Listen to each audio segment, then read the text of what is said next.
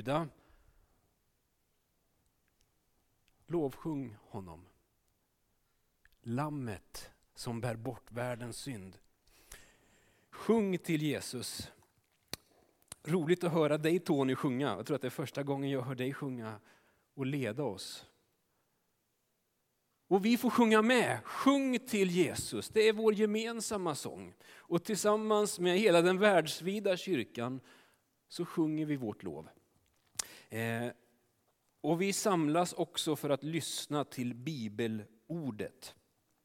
Jesus är centralpersonen både i Bibeln och i vår gudstjänst och i den kristna kyrkan och i våra enskilda liv. Han är centrum, han är centralpersonen. Och idag så ska vi på nytt öppna vår bibel och läsa från Uppenbarelseboken.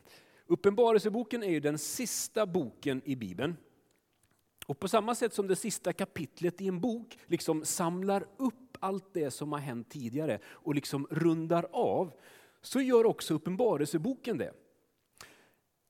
Så grattis till dig, du som känner dig lite obekant med Bibeln. Vi hoppar rakt in i sista kapitlet idag. Så jag hoppas du ska kunna hänga med. Det här är ju en fascinerande berättelse. En omskakande berättelse. Den är lite klurig, får man nog säga. Kanske inte att läsa, men att förstå.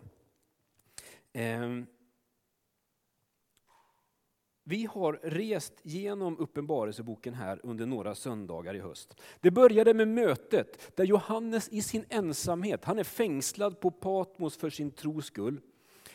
Och i sin ensamhet så får han möta Jesus som kommer till honom. Fyller rummet och själen med ljus och talar till honom om inte bara Johannes eget liv utan om läget i de 7 församlingarna som Johannes på något sätt finns med och leder. Så Uppenbarelseboken är en hälsning till kämpande och vacklande kristna. Och så den 3:e söndagen så drogs vi in i det som är en slags tronvision där Johannes får en inblick i himlen. Får se Gud på sin tron. Och sen efter det så landade vi i den här världen igen och såg att ondskan är en verklighet. Bibeln talar inte om att allt bara blir bättre och bättre dag för dag. Det finns ondska i vår värld. Och mot den ondskan så kämpar också Gud. Förra söndagen så skulle jag predikat om kampen, men blev rejält förkyld. Tack för all den omtanke som flera av er har uttryckt. Och flera av er har också sagt att den där predikan om kampen skulle vi vilja höra. Och ni visste inte vad jag skulle säga, men ni sa så, och så blir det faktiskt. Mattias Josefsson klev in och gjorde det fantastiskt förra söndagen. Men jag backar bandet och tar en predikan idag om kampen. Det jag kan säga är att den predikan vi skulle haft idag om hoppet, den puttar vi fram till helgonahelgen. Det passar fint där. Söndagen den 6 november så kommer vi att avsluta vår resa genom Uppenbarelseboken med en predikan om hoppet. Och just det också, det som Elisabeth redan sa. Nu på tisdag har vi finbesök. Mikael Telbe kommer hit. Han har skrivit den här fantastiskt fina boken om Uppenbarelseboken. Han är en av Sveriges kanske främsta experter på just Uppenbarelseboken och väldigt lätt att lyssna till. Varmt välkommen med nu på tisdag klockan 18. Men idag 2 kapitel om kampen. Uppenbarelseboken ger vägledning, tröst och uppmuntran till kämpande människor. Det här med kriser, det är ett återkommande tema i Bibeln, i våran värld, men också hos oss troende. Den här veckan så är det någon som spränger gasledningar i Östersjön. Ryssland annekterar områden i Ukraina. Det blåser höststorm på den stora arenan. Men också i våra enskilda liv så kan det blåsa oroväckande. Kriser kommer och går. Också i kyrkans och i trons liv. Också när vi läser och förstår hur judarnas historia har sett ut. Alltså näst efter förintelsen under andra världskriget så är det flera som menar att den värsta tiden för judarna, det var runt kanske 200 år före Jesu födelse. Då var det ett förtryck och en brutalitet som drabbade det judiska folket som knappt har sett dess like. Det var ett antal syrisk-grekiska kungar som härjade. Men modiga författare trädde fram och protesterade mot de här främmande härskarna och mot deras maktutövning. Och de här författarna tog också upp de här stora frågorna. Var finns Gud? Och vad gör Gud mitt i det som är så kaotiskt? Och för att inte ockupationsmakten omedelbart skulle bränna de här skrifterna så användes det ett utpräglat symbolspråk. Och Mattias var inne på det här förra söndagen också, att vi kallar den här genren, den här litteraturen som började skrivas då, för apokalyptik. Det är en genre som växer fram under 200-talet före Jesu tid och sen fortgår. Och Johannes, som är författaren till Uppenbarelseboken, han lever långt senare, men också han under en hotfull regim som vill tysta kyrkans tillbedjan av Jesus. Men Johannes tar upp sin penna och han skriver på samma sätt som sanna gudsmän gjort före honom. Han skriver en apokalyptisk text och använder sig av ett utpräglat symbolspråk när han försöker beskriva den kamp som pågår i världen. Det här, han skriver om vilddjur, han skriver om horor, om jordskalv, om naturkatastrofer, om en värld i kris. Och det är ett starkt bildspråk. Jesus, han är ett lejon eller ett lamm. Församlingen är en ljusstake. Och så kommer det en våldsam drake. Och ett odjur dyker upp. Och så kommer ett mindre odjur. Ja, ni hör, vad är det här? Och för att ni ska få en känsla så tänkte jag att vi läser några verser. Och vanligtvis brukar man säga att ja, men 3-4 verser kan man orka med att lyssna till. Glöm det, säger jag. Håll i hatten. Nu kör vi 7-11 verser. Jag tänker vi gör så. För att du ska få en känsla av de här kapitlen så följ med. Vi kliver in i Uppenbarelseboken kapitel 12. Ja, Jesus, här är vi samlade inför ditt ansikte idag. Tack att du talar i alla tider, också i vår. Och nu ber vi att vi genom dagens bibeltexter skulle få urskilja något av ditt ord, ditt tilltal till oss idag. Så kom helige Ande och vägled oss. I Faderns, i Sonens och den helige Andes namn. Amen. Jag läser. Ett stort tecken visade sig i himlen. En kvinna klädd i solen och med månen under sina fötter och en krona av 12 stjärnor på sitt huvud. Hon var havande och ropade i barnsnöd och födslovärkar. Och ett annat tecken visade sig i himlen. Och se, en stor äldre drake med 7 huvuden och 10 horn och 7 kronor på sina huvuden. Hans stjärt svepte med sig en 1/3 av himlens stjärnor och han kastade ner dem på jorden. Och draken stod framför kvinnan som skulle föda för att sluka hennes barn så snart hon hade fött det. Och hon födde ett barn, en son som ska styra alla folk med järnspira, och hennes barn rycktes upp till Gud och hans tron. Kvinnan flydde då ut i öknen, där hon har en plats som Gud berett för henne så att hon får sitt uppehälle där i 1260 dagar. Och det blev strid i himlen. Mikael och hans änglar stred mot draken och draken och hans änglar stred, men han var inte stark nog. Och det fanns inte längre någon plats för dem i himlen. Och den store draken, den gamle ormen som kallas djävul och satan och som förleder hela världen, kastades ner på jorden och hans änglar kastades ner med honom. Och jag hörde en stark röst i himlen säga: Nu tillhör frälsningen och makten och riket vår Gud och väldet hans mode. För våra bröders anklagare är nerkastad, han som dag och natt anklagade dem inför vår Gud. De övervann honom genom lammets blod och genom sitt vittnesbördsord. De älskade inte sitt liv så högt att de drog sig undan döden. Jubla därför ni himlar och ni som bor i dem. Så lyder Guds ord idag.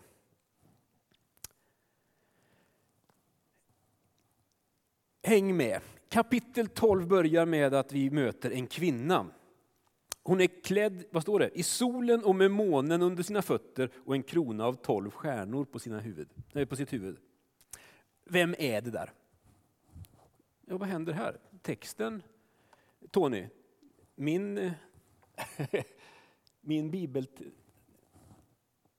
det funkar inte. Very strange.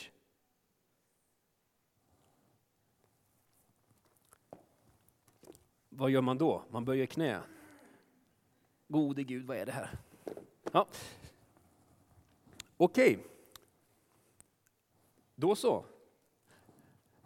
Då kör vi old school. Det funkar så här också. Vad är det för kvinna som dyker upp?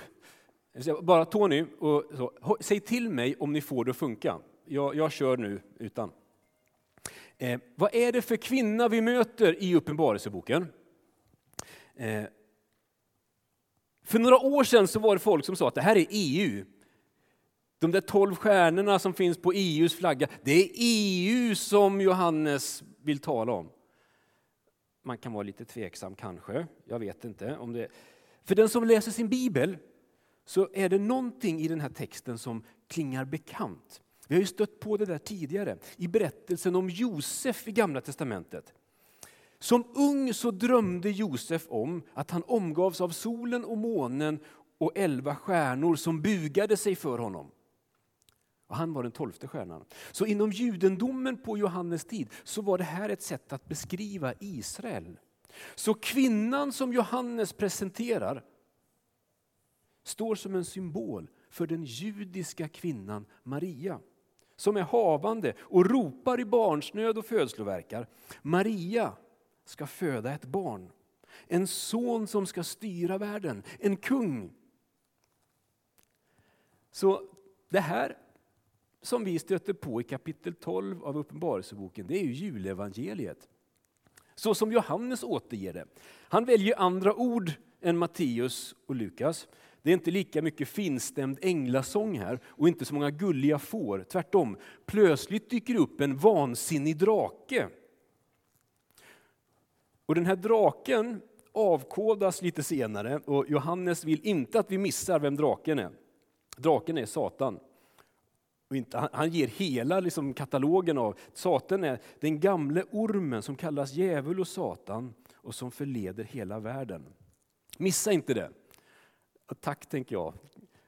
Kanske att det här ändå är den enklaste figuren. Jag skulle behöva lite mer upplysning, kan jag tänka. Men när kvinnan ska till att föda så dyker alltså upp en vansinnig drake som står framför henne för att sluka hennes barn. Barnet som föds, det är ju Jesus. Och Matteus berättar ju för oss om Herodes gör allt för att döda barnet. Dödar alla barn under 2 år i Betlehem. När Jesus kommer, då träder ju draken fram och går till attack.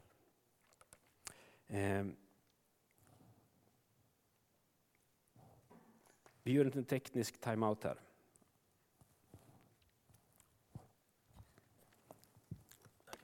Ja. Har den fastnat där också?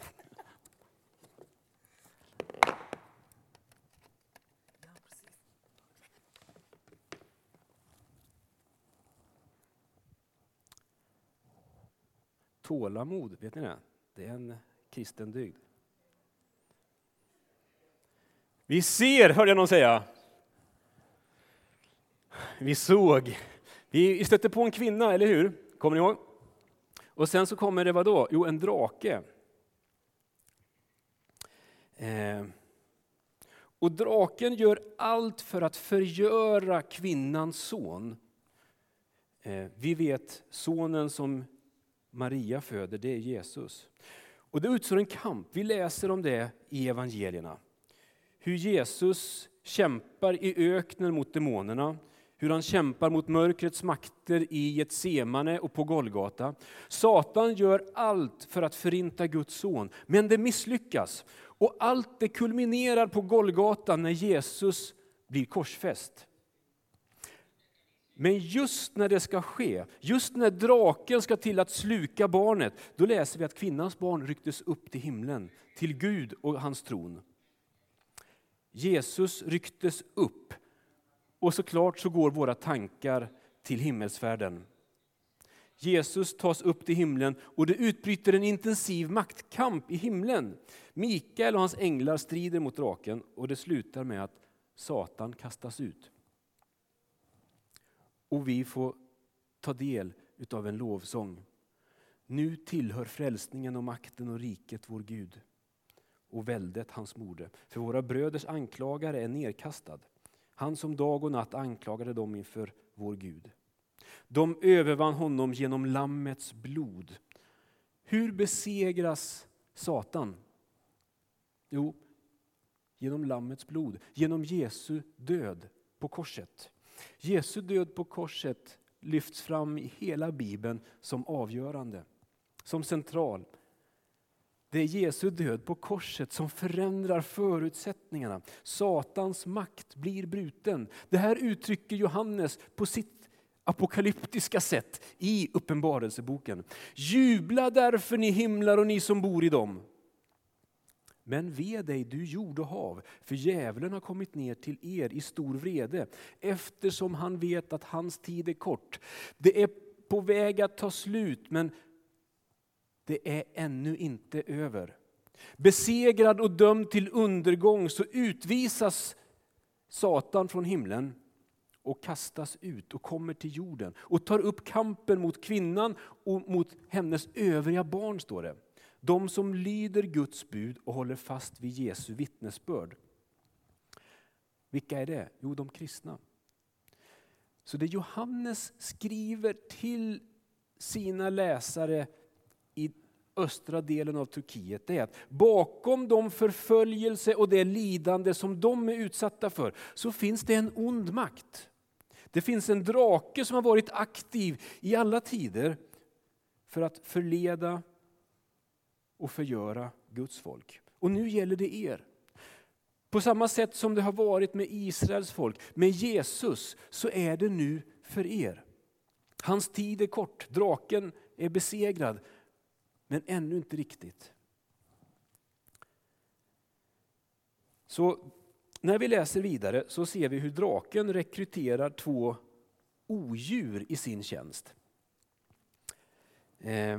Ett större odjur och sen ett mindre odjur. Det står så här. Jag såg ett vilddjur komma upp ur havet. Det hade 10 horn och 7 huvuden och 10 kronor på sina horn. Och hädiska namn på sina huvud. Vilddjuret som jag såg liknade en leopard. Och det hade fötter som en björn och ett gap som ett lejon. Vad handlar det här om? Påven menade Martin Luther. Men katolikerna pekade på honom och sa, nej, det här är Martin Luther. Antikrist som ska träda fram i tidens slut, menar någon. Eller kanske det är en symbol för ondskan i allmänhet. Om man tittar på texten så är det en kombo utav 3 djur. En björn, ett lejon och en leopard. Och för den som läser sin bibel så är det något i den här texten som klingar bekant. Gamla testamentet använder djur för att symbolisera riken. Ungefär som vi gör idag. USA, en örn. Ryssland, en björn. Daniel talar i kapitel 7 om 4 varelser. Och han avkodar dem också. Lejonet handlar om Babylon, eller Babylonien. Björnen om Medien Persien, det riket. Leoparden som står för Grekland och är det rike som efterträder då Medien Persien. Och sen står det om ett 4:e odjur i Danielsboken som inte avkodas. Ett fruktansvärt odjur. Och det är klart, för de ursprungliga läsarna av Uppenbarelseboken så är det ju inte långsökt att tänka att det 4:e riket, det som tog vid efter Grekland, det är ju Romarriket. Romarriket är det odjur som talar stora och hädiska ord. De romerska kejsarna som gjorde anspråk på att vara hela världens herre och frälsare, Guds son. Och vi läser, hela jorden förundrade sig över vilddjuret och följde det. Det tillbad draken för att han hade gett sin makt åt vilddjuret. Och de tillbad vilddjuret och sa, vem är som vilddjuret? Vem kan strida mot det? Och vilddjuret fick en mun som talade stora och hädiska ord. Och det fick rätt att fortsätta i 42 månader. Det öppnade sin mun för att häda Gud, för att häda hans namn, hans boning, de som bor i himlen. Det större odjuret skulle mycket troligt kunna stå för Romarriket och för kejsaren. Och vi hinner inte mer än hämta andan i den här läsningen förrän, vad då händer? Jo, ett mindre odjur träder fram. Och det här lilla odjuret gör allt för att folken ska tillbe det första odjuret. Det återkommer flera gånger. Och det här lilla odjuret, det mindre, det har två horn som ett lamm, men det talar som en drake. Odjuret försöker imitera och likna lammet. Och det vet du, det är Jesus. Men den hårda rösten förråder honom. Odjuret kan vid en första anblick se ut som att vara en vänlig varelse, men visar sig i själva verket vara en djävulsk best. Tillbedjan av odjuret bygger på underkastelse och rädsla, på tvång, förtryck. Det är odjurets metod. Lammet agerar helt annorlunda. Magnus Malm har skrivit om Jesus som lammet och säger att hans ledarskap, Jesus ledarskap, består inte i någon formell maktställning utifrån vilken han tvingar in människan i underkastelse. Inte heller består den i några auktoritära anspråk på att styra människor. Nej, vi följer honom för att han är värd att följas. Hela Jesu liv är förtroendeingivande. Han är självutgivande. Jag har inte kommit för att bli tjänad utan för att tjäna och ge mitt liv för världens skull, säger Jesus. Och vårt gensvar som fria människor, det är att frivilligt säga vårat ja och följa.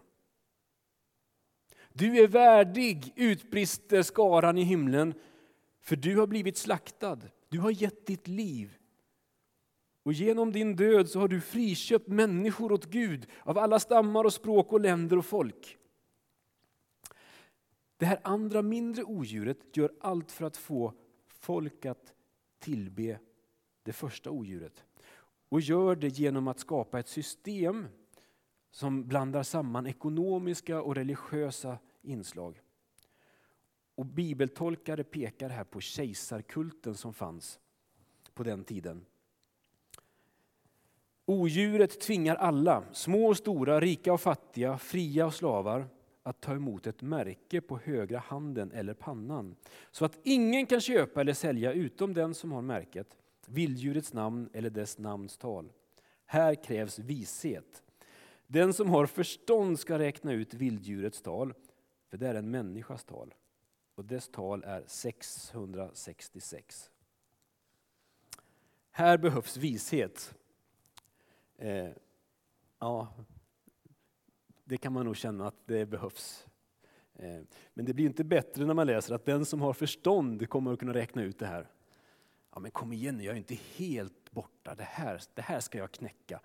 Är det många som tror jag har blivit provocerade till. Och så har man kommit med förslag. Och jag tror det finns nog ingenting nästan i Uppenbarelseboken som det finns så många olika förslag om.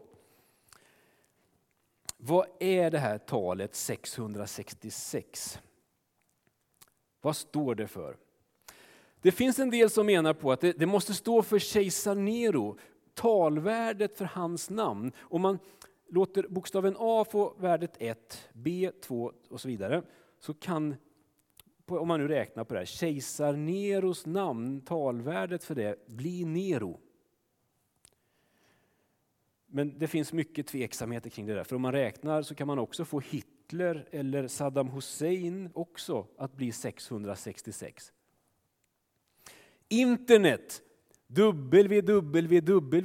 är den sjätte bokstaven i hebreiska alfabetet. Det är det. Jag ska ärligt säga att man kan bli ganska brydd på de olika förslagen. Listan kan göras lång. Men det Mikael Telbe talar för, som jag vill ge som ett gott förslag, det är att han påminner om det som Johannes vill varna sina ursprungliga läsare och oss för. Det är ett politiskt och ekonomiskt system som förvränger eller rent av tystar kyrkans tillbedjan. Han vill varna för en slags satanisk treenighet, för en drake och ett odjur, eller två odjur. En slags trefaldig kombination av ondska. Trefalt ont. Och i judisk talmystik så siffran 7 är ju Guds tal, men siffran 6 är det som riktigt inte når upp, det som inte räcker till. Det var människans tal, men kom att också stå för ondskan. För de första kristna så var de där odjuren klara. Det var romarriket och kejsarkulten som någonstans blev till verktyg i den ondes händer. Och Johannes vill varna för 666.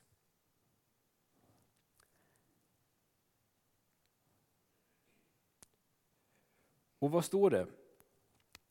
Det där odjuret tvingar alla, små och stora, rika, fattiga, fria och slavar, att ta emot ett märke på högra handen.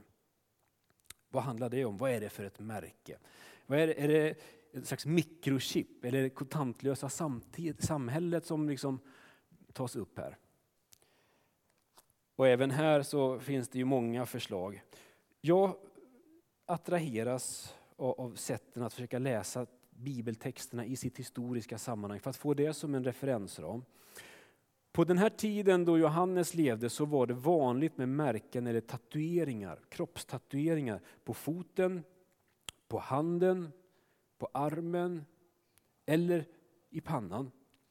Slavar märktes upp med den de tjänade. Det är också så att det finns belagt att prostituerade, inte minst i Rom, hade antingen en tatuering i pannan eller ett pannband med den som de på något sätt då, halliken som de fanns under.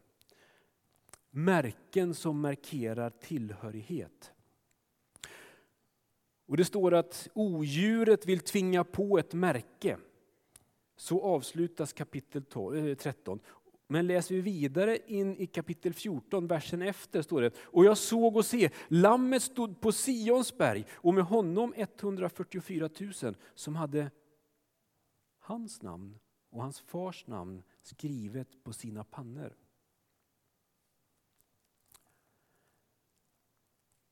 Människor märkta med Jesus, med Guds namn.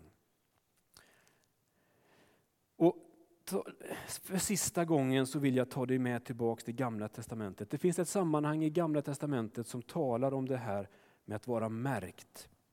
Och jag vill ta dig med till Andra Mosebok.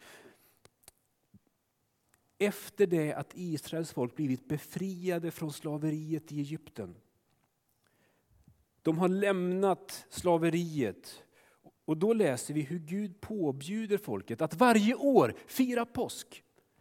Fira uttåget och befrielsen. Och då står det så här på 4 ställen i Andra Mosebok att på den dagen när ni firar påsk, då ska du göra det. Och då ska du förklara för din son att det här, det gör jag på grund av det som Herren har gjort för mig när jag drog ut ur Egypten. Det här ska vara som ett tecken för dig på din hand. Och som en påminnelse på din panna. Hur Gud med stark hand har fört dig ut ur slaveriet. När ni firar påsk, ja men då gör ni det som en påminnelse om hur Gud grep in. Hur han räddade och hjälpte. Hur Gud befriade ifrån mörkrets makter. Från slaveri och nöd. Ni befriades från farao och nu tillhör ni Gud. Låt minnet leva och påverka er. Låt det märka dig. Låt allt det du tänker, låt allt det du gör få påverkas av det Gud har gjort för dig. Låt Guds kärlek märka dina tankar och dina handlingar. Låt Guds kärlek forma dina liv. Märket markerar tillhörighet. Och den grundläggande frågan som landar i Uppenbarelseboken, det är: tar du del i odjurets gemenskap? Eller följer du lammet? Vem tillhör du? Och vem tillber du?